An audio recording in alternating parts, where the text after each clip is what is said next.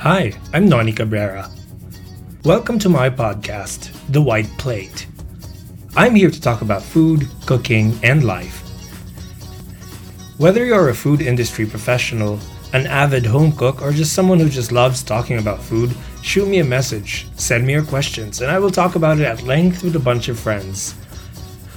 Filipino food and food in general is always a great subject that brings people together, or tear them apart in some cases. And in this podcast, I will talk about how food unites, divides, and even polarizes people.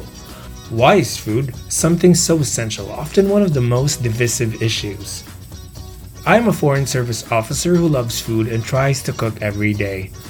When I am not writing briefing documents or reading up on Philippine foreign policy, I daydream about food or make food in my tiny kitchen.